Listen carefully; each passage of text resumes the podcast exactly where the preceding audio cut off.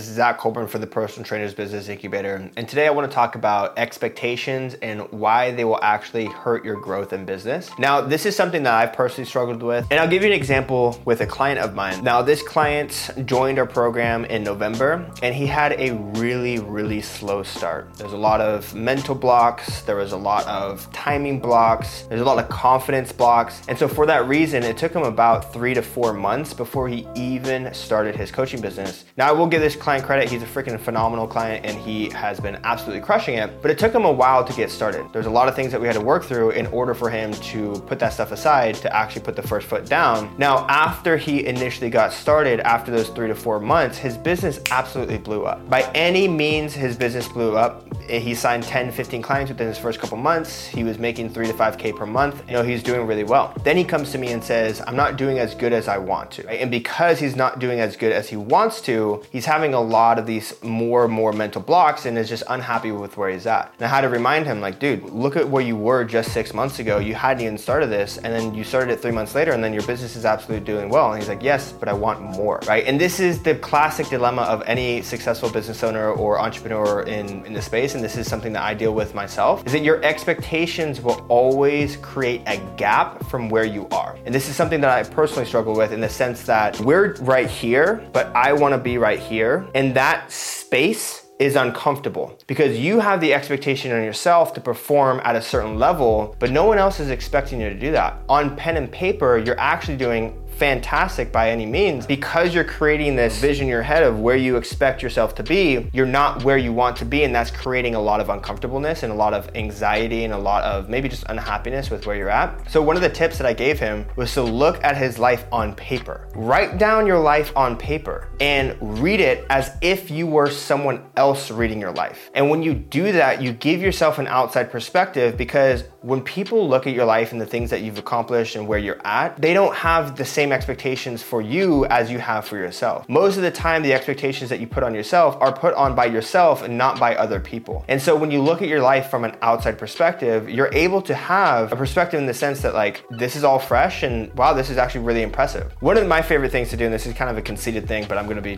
transparent about it, is I love meeting new people. Because when I meet new people, I'm able to tell them about my life and I get a lot of validation from that. You know, when I tell them, you know, what I do, what I've done, who I am, they're like, wow, that's really amazing. And for me, that's like refreshing to hear that I'm actually doing really well. The things that I'm doing are actually impressive. I always try to remind myself to look at my own life from an outside perspective and be happy with where I'm at because I'm actually doing solid and you guys are too. So with this client, I told him to sit down and write his life on paper and to look at it from an outside perspective and see that the things that he's doing is actually really, really amazing.